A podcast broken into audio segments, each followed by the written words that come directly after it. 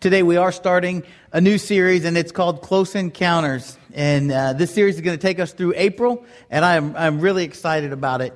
When I was considering the whole concept of spending a year with Jesus and focusing on things like getting to the heart of the matter and as I, as I studied out, um, the, the parables and the teachings of Jesus and the, the things that he did during his, his ministry and during his life, um, it dawned on me that everyone who encountered Jesus, everyone who came close to him, uh, everyone who, who was in his realm uh, as where, wherever he traveled, they, they always left different. They, they didn't always change for the good. Some people left Jesus and they left with heavy hearts and, and they left with questions or they left with doubt. Others would, when they left Jesus, they left their burdens and their afflictions uh, physical, mental, spiritual. They just left it at his feet and, and they left whole again. And they, they were renewed. Some of them were renewed of, of physical deformities or, or, or disease were healed, or some of them were renewed and walked away from an encounter with Jesus just with a new, fresh lease on life. And that, that's what encounters with Jesus is all about. That's what close encounters these next few months, that's what it's all about. Is I hope that each Sunday you leave going, oh, that's awesome. I didn't think about it that way. And, and I hope and, and I pray as we go through this that, that that's, that's what you take away over these next few Sundays, that, that you have opportunity week in and week out to have a close encounter with Jesus Christ. From little children to the religious leaders of his time, to Pilate, to the thieves on the cross to his left and his right, to the Roman guard at the cross who said, Surely this is the Son of God all the way to you and me. Everyone who has had or will have a close encounter with Jesus Christ will come away differently. You, you can't be in his presence and leave the same way you were when you came in. The question is will you come away like the thief who mocked him or the thief who asked for his blessing and received it? Today, we're going to look at a close encounter with hope. And as we begin, I'd like to share a few illustrations about hope. Um, the first one comes from Charles Swindoll. In his book, it's called Growing Strong in the Seasons of Life. And in this book, he tells a story about a missionary that was sitting in her second story window and she, she was handed a letter from home. And as she opened the letter, a crisp new $10 bill fell out. Apparently, this was a few years back.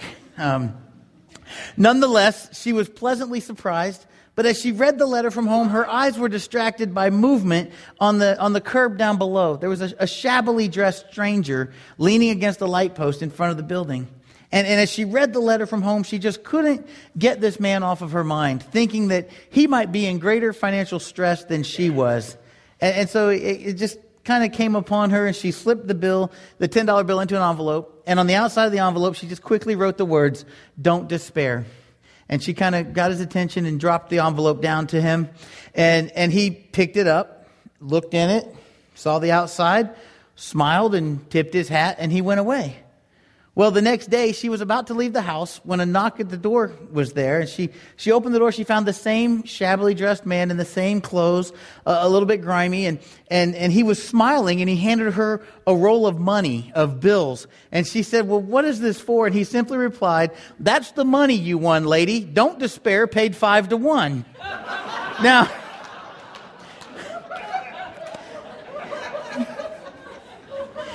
you see, she was sending hope. Okay? She, she just real quickly wanted him to have hope. She, she saw him in what she thought was a bad place and, and she sent him hope and he missed it. Okay? He just missed it. Years ago, an S 4 submarine was rammed by a ship off the coast of Massachusetts, and it sank immediately. The entire crew was trapped in a prison house of death, and every effort was made to rescue the crew. But all of those efforts ultimately failed. Near the end of the ordeal, a deep sea diver who is doing everything in his power to find a way for the crew's release, uh, he thought he heard a tapping on the steel wall of the sunken submarine. And so he, he placed his helmet against the side of the vessel and he realized it was Morse code. So he attaches himself to the side and he, he's listening intently and he's spelling out in his mind the message that was being tapped from within. And it was repeating the same question over and over again. And the question that was being tapped out from within that sunken sub was this is there any hope?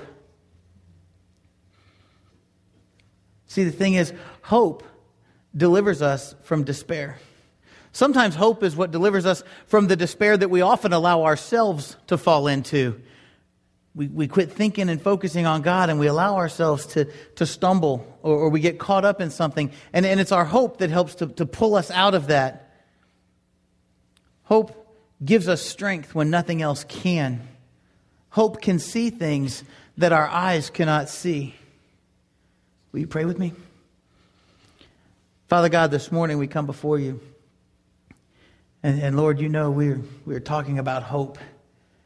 And I, and I thank you first and foremost for your Son, Jesus Christ, because he is our hope and he is the reason that we do the things we do. And Lord, I pray that you will open up our hearts, that, that will not be like the man in the illustration. We won't miss your message of hope, but we'll grab a hold of it. We'll put it inside us and we will live uh, to the fullest with that message and we will share it with others.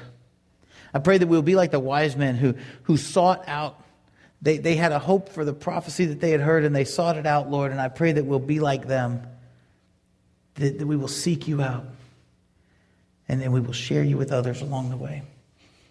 I pray, Lord, that you would move in our hearts and move in our lives. It's in your son's name I pray. Amen. This morning, we sang one of my most favorite songs, We Three Kings, and we sang it in March. Ah, I love it. I love Christmas. I love celebrating the birth of Jesus. And, and I tell you, as I was planning and working this series about close encounters with Jesus, it was the thing that kept coming back to me. I said, we need to look at the wise men.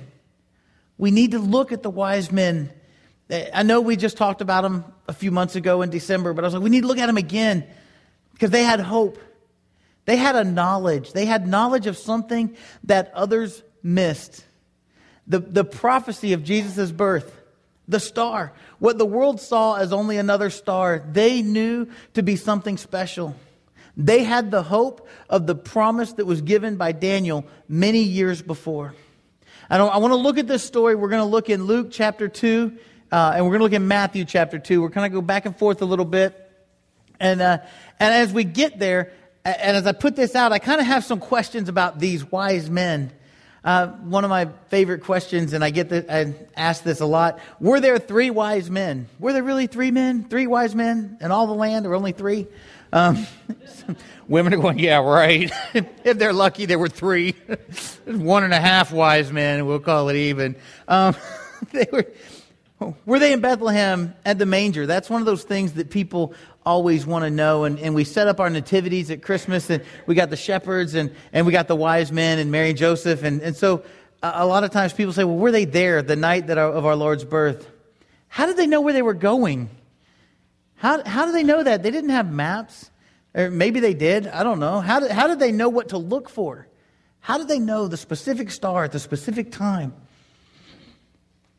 We can find all these answers in the Bible. In Luke chapter 2, this is where we find Mary and Joseph, baby Jesus, the angels, and the, the angels announce the birth of our Savior to the shepherds. And the shepherds come running. Jesus was born in Bethlehem in a manger. The Bible says in Luke 2 7, and she brought forth her firstborn son and wrapped him in swaddling clothes and laid him in a manger because there was no room for them in the inn. We also read about the angels as they announced Jesus to the shepherds. Luke 2, 8 through 14. We read about the shepherds. It says, And they came with haste, and they found Mary and Joseph and the babe lying in a manger. What we do not read there in Luke chapter 2, in what we call the Christmas story, is, is we don't read anything about the star being above the manger at that time.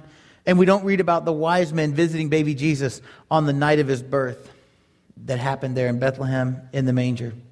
Well, you may ask, well, what about Matthew chapter 2? And it's a, they kind of go together. So let's take a look at that. Matthew chapter 2, verses 1 and 2. And we're going to see what the Bible says. And here's what it says It says, Now, when Jesus was born in Bethlehem of Judea, in the days of Herod the king, behold, wise men from the east came to Jerusalem, saying, Where is he who has been born king of the Jews? For we have seen his star in the east and have come to worship him. That's Matthew 2, verses 1 through 2. Notice right there what the Bible does not say. It doesn't say, Behold, three wise men came from the east, or from the east, came to Jerusalem. It does tell us that wise men came from the east. And um, by the time the men arrived in Jerusalem, Jesus had already been born because it tells us there they say to King Herod, Where is he who has been born, King of the Jews? For we have seen his star in the east and we've come to worship him. Okay, so we answered those first few questions. Uh, not really sure yet how many wise men there were, but we do know that when they got there, Jesus had already been born. So they said to King Herod, Where is he who, had been, who has been born? Now, the wise men traveled from the east, and they didn't have the transportation we have today. They didn't have a car or plane, so most likely they traveled by foot or with camel, and probably a lot of servants and a lot of help. Uh, most, it must have taken them some time uh, just to get to Jerusalem, and, and they started their journey when they saw the star in the east. So if they first saw the star on the night that Jesus was born, there's no way the wise men could have been there at the manger the night that he was born. Okay? Shepherds were there, angels were there, Mary and Joseph were there. Mythbusters time. That myth is busted. The wise men weren't there. Okay? Now, Herod secretly called the wise men and determined from them what time the star had appeared, and he sent them to Bethlehem and said, Go and search carefully for the young child. When you have found him, bring back word to me that I may come and worship him also. Herod is a liar. He did not want to worship baby Jesus as the new king. He had different motives. When they heard the king, they departed, and behold, the star they had seen in the, in the east went before them, and it came till it came and stood over where the young child was. When they saw the star, they rejoiced with exceedingly great joy. And when they had come into the house, they saw the young child with his mother Mary, or with Mary his mother, fell down and worshipped him. And when they opened their treasures, they presented gifts to him gold, frankincense, and myrrh. That's Matthew 2, verses 7 through 11. In what I just read, we see the mentioning of Jesus as a young child. He was no longer the baby in a manger. So it leads me to believe that these wise men traveled a good distance. Also, we see that the star stood over where the young child was. There were no shepherds at the house. It doesn't even mention Joseph, so I'm assuming that his part of maternity leave was over and he was back at work. Okay? Um, but when the wise man had come into the house, they saw the young child with Mary, his mother. And because the wise men presented three gifts, it's easy for us to think that there were three wise men. The Bible never really says that, though. But here's it uh, what you need to know is the wise men were also warned in a dream that they should not return to Herod. And there's a lot of neat things happening here. Matthew 2:12, Herod did not want to worship Jesus, he wanted to kill Jesus. So when the wise men did not return, Herod was angry.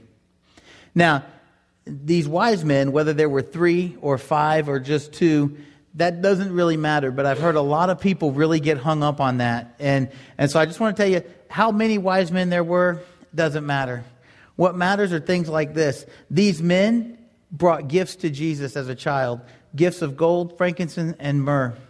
Three gifts that were prophetic in nature and very rare as far as gifts that you would get for a young child. They don't have these at Toys R Us, okay? The other thing is, these wise men were not, and I'll, and I'll talk about this in a minute, but they weren't your typical Jewish raised people who, who had knowledge of all these things, okay? But here, God shares with them in a dream not to go back to King Herod. A lot of Im- impactful things happening. But regardless of how many men there were, how many wise men, these magi knew and respected the prophecy of Jesus' birth. And they had hope as they began their journey that they would find the Messiah, the King of Kings, at the end of their journey. But how did they know? How did these pagan men who weren't raised in proper Judaism and, and, and didn't know the traditional teachings of God's chosen people, how did they know about the coming Messiah? And, and how did they know and everyone else miss it? I mean, the shepherds were told by the angels, so that's kind of like they were given the answers. They went and they worshiped. But there were many people in Bethlehem that night. There were many people in their hometown, just like Mary and Joseph, being counted for a census that missed it. They missed the commotion. But in order to answer the questions about how did the wise man get it, while the Jewish Israelites, all these promised children of God missed it, we have to go way back a few years before the birth of Jesus to the time of Daniel. And in doing so, we're going to learn a couple things. We're going to learn, first off, that the, the Magi knew and respected this prophecy that Daniel gave. And they knew it because of Daniel. And here's how it goes God had foretold to Daniel the exact day on which Jesus was to announce himself as king.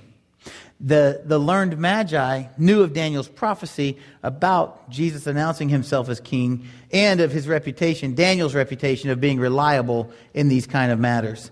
They knew the story that was recorded in Daniel, where their own Magi brethren, where the, where the, the, the wise men and the magicians of that time had not been able to interpret King Nebuchadnezzar's dream. But Daniel's God had revealed it to this Jewish prophet, and Daniel had used this information to save the lives of these wise men and these magi of that time. And for that, they would have considered Daniel as a phenomenal individual, one whom they would have greatly respected in every generation of magi since Daniel. You see, just prior to Jesus' birth, they, they must have been buzzing with anticipation because they knew that they were living within a time frame within approximately 30 to 40 years of the completion of this specified time period of Daniel's prophecy. Now, as, as I studied this, there are a whole lot of numbers and a whole lot of calendars and a whole lot of things that I was just like, whoa, this is awesome. So I encourage you to go and check these things out. But they, because of Daniel's prophecy about when Jesus would declare himself king, these wise men were able to backtrack to an approximate day when Jesus was going to be born. They also had knowledge of that the star was going to be part of this proclamation. And they had this from Daniel. And they knew that if, if somebody was to announce himself as a Messiah in roughly 30 or so years, he would have to be born within this time period. And, and so here we have these magi looking for a sign. We have these men who know who really are not um, you know, they're not like us. They're not Bible believing, good Christian men. They're magi. They're, they're wise men. They're astrologers and historians. And they were looking to the skies with anticipation. They were looking and, and they had a hope for what would come. And the neat thing is, they were preparing to follow what they were about to observe in heaven. They were already making preparations. They, they were already kind of following this along.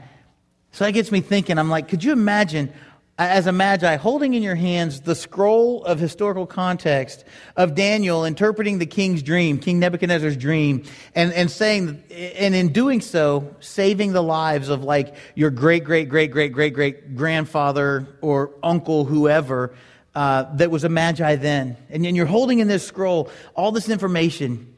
And without Daniel's interpretation of that dream, these men may never have been born. Now, it doesn't say that in the Bible, but as my mind starts working through all of this and processing all of this, uh, you know, the king, king himself was in a bad place. Nebuchadnezzar had a dream, and, and he couldn't clearly remember it, and he, and he surely didn't understand it.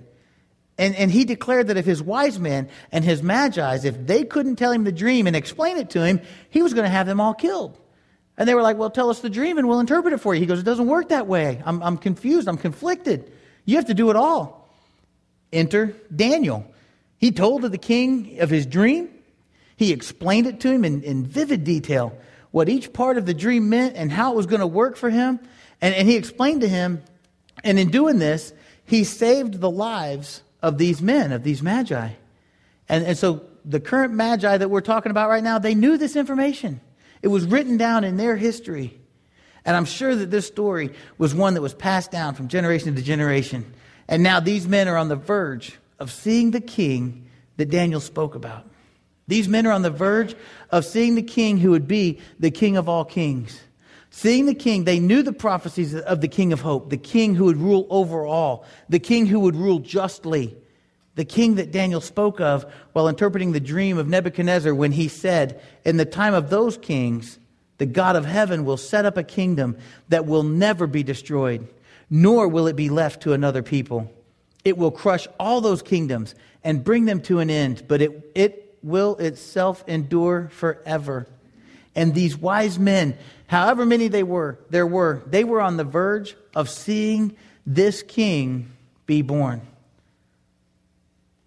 Now, because I'm a hopeless romantic and an eternal optimist, I look at this like you've got these magi, and they're, they're in a sense, they're coming so that they can say thank you face to face to the King of Kings for using Daniel to spare the lives of their family many years before. These men aren't just coming to, to just say, hey, thank you, though. They're not just saying, hey, thank you, little toddler Jesus, for, for saving our, our family through Daniel. They're, they're coming to present gifts to him. And these gifts are of great value. These are gifts that the average person didn't just have lying around the house. And, and even these gifts that the Magi brought to Jesus, they suggest that they were being prompted by Daniel's prophecy and that they fully understood the prophetic and the religious implications of Jesus' birth. You see, they understood his birth, they, they, they had a glimpse of his ministry, and they had a glimpse of his death, all from this prophecy. And it's all considered in the gifts that they presented to Jesus. The first one is gold. Daniel said in, in chapter 9, verse 25, that the coming Messiah was to be a prince. This term it shows us royalty, that ultimately a prince becomes a king and gold was the perfect gift for a king. Frankincense. God stipulated back in Exodus chapter 30, verse 34 through 36, that frankincense was to be prepared for the purpose of sac- sacrificial fumigation. That's a tough word sometimes. Jesus Christ was killed on Calvary as the perfect sacrifice, which would be acceptable to God to take away the sins of all who would accept it. Did Daniel's prophecy reveal the sacrificial aspect? Yes, it did. Daniel 9:26, God revealed the Messiah would be cut off, he would be sacrificially killed. Interestingly enough, frankincense was also used by the priests during the regular service in the temple. So this frankincense, this gift of frankincense could also point to Jesus Christ as the ultimate high priest, which is an office that he assumed after his ascension into heaven. And then myrrh. The Jews used myrrh for embalming bodies, for burial preparation. Again, the verse quoted above would have prepared the Magi to bring this gift. It's extremely interesting that two of the three gifts that the Magi brought to young Jesus related to his death and his burial. Daniel's prophecy contained all this information that the Magi needed to know to bring these gifts. They studied this prophecy in its entirety. They knew exactly the kind of gifts to bring. But they didn't just bring gifts. The Bible tells us they worshiped, which means they, they had a change of heart. They, at the heart of the matter, to look back just a few weeks, they came in as magi and they walked away as worshipers of Jesus Christ. Remember my question about how did the Magi know what to look for and how did Israel's spiritual leaders miss the prophecy? Consider this. By the time Jesus was born, you had different sects of Jewish leadership, and they couldn't all agree on what the scriptures meant. Some of them, you had the Pharisees who were focused on the laws and the legalities of the Word of God. You had the Sadducees who had conflict with things like literal meanings of the prophecies and, and, and about the resurrection. And you, and you had the, um, you, you had all these different levels of religious leadership, and none of them could really agree on what the Word of God was saying. And after several generations of this, as several generations come and go, each teaching and believing these different concepts and these different schools of thought, you become left unaware. The way I see it, they lost hope. God's people lost hope. We talked about that back in Malachi, where, where he set up all these, these ways of, um, of, of what proper unblemished offering and sacrifice should be. And, and they had missed it then. And they went through 400 years of silence, basically. And then Jesus is born. And during that time, there's all these little, well, I know it says this. No, it says this. No, it says this. Does that sound familiar? I'm just wondering. It's what we do. After several generations had come and gone and believing these different concepts, they were just left unaware. You remember the Ten Commandments? When they were in the desert Moses is up on top of the mountain for 40 days and 40 nights, and he comes down with the Ten Commandments, and the Israelites are worshiping a gold statue that they had made. They lost hope. The same Israelites that crossed the Red Sea, the same Israelites that witnessed the plagues, the same Israelites that, that witnessed God bringing them out of slavery and providing what they needed, they lost hope. I look at those things and I think, wow, it's a good thing that we're not like them because we, we never lose hope. We never get distracted. We never make our own gold idols most of the time. You see these wise men? They didn't miss it because they studied what they had. And they watched and they waited. They waited with hope. They waited with hope that the prophecy from Daniel was true. These wise men are a good example of what it is for us to live out our verse for the year. Hebrews 12, 2. Let us fix our eyes on Jesus, the author and perfecter of our faith, who for the joy set before him endured the cross, scorning its shame, and sat down at the right hand of the throne of God. Now, they didn't know Jesus, but they already had their eyes fixed on him. Through prophecy and through understanding of what Daniel said, these wise men already had their hope in Jesus Christ, and he wasn't even here yet. He hadn't even pronounced himself as king. He hadn't even revealed to the rest of the world who he truly was. He was merely just a toddler. And these wise men sought him out because they had the hope. They studied, they had the prophecy, they had the resources, they had the hope. The wise men, they remind me of the, the pearl merchant that we talked about a few weeks ago when I was in the Heart of the Matter series. Uh, in the prophecies and the writings that were passed down to them about Daniel and about Daniel's God, they found a pearl of great value in the form of hope. And they were willing to seek out this pearl. They were willing to study the stars. They were willing to search the skies for the sign. They were willing to risk their own lives in hope that they held that it held that they held the truth in their hands to follow a star. They were willing to travel a great distance, not really knowing what to expect at the end of the journey, just knowing there was a prophecy. And like that pearl merchant, they put everything on the line. They packed up. Because at that time, you didn't just, just go on a two year journey, you brought your whole house with you. When they saw the star, they rejoiced in exceedingly great joy.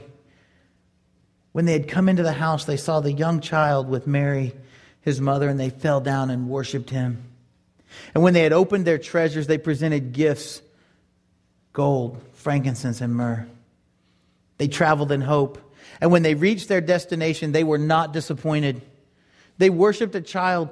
Grown non Israelite men who were taught to fear and respect worldly kings are bowing and worshiping at the feet of a child. The feet of the King of Kings, the King of Hope. What are you doing at the feet of the King of Kings? Are you mocking and living piously for yourself as the Pharisees and the Sadducees and the other religious folk of Jesus' day? Or are you worshiping? Are you coming before God to have a close encounter with Him? Or are you coming before Him so that the people around you just think that you're more than what you really are? The Bible doesn't say that as these wise men, these rich wise men came in, that there was fanfare and announcement about who they were. It just simply says they came in and they asked a question and they went on from there. Brothers and sisters, it is time to present ourselves to God just like the wise men did. And through this series, I pray that we will each have a close encounter with Jesus. I pray that you will forever be changed by that encounter. And if you're not sure where to start with that encounter, come forward today. Talk with one of our elders. Maybe you know it's time to submit to the King of Hope and, and like Mindy, be baptized and leave all this worldly junk behind and start fresh. Forgiveness of your sins and receive the gift of eternal life with Him. Maybe for you, you want to be an ambassador of this hope. You want, you want to share his hope. Come and, and partner with us at Huntsville Christian Church. Share the hope of Jesus Christ with our community, with the people at your job, at your school. Bottom line is, it doesn't matter if there were three wise men or 40. What matters is they had a close encounter with hope and they saw God move in a mighty way. Are you ready to see him move in your life? If so, it's time for you to move first. I can't tell you where your journey with God is going to end, just like nobody could tell the wise men where their journey was going to end. But they stepped out, and they stepped out with hope, and they weren't disappointed, and you won't be either. Father God, I thank you for this opportunity we have to share and hear your word. Lord, I pray that, that we act on it. I pray that we don't fear the journey, but that we revel in the fact that the, the final destination is with you forever. And I pray that in that we'll have hope. And that hope will give us the courage we need to live our lives for you. It's in your son's name we pray. Amen. Will you stand and sing with us?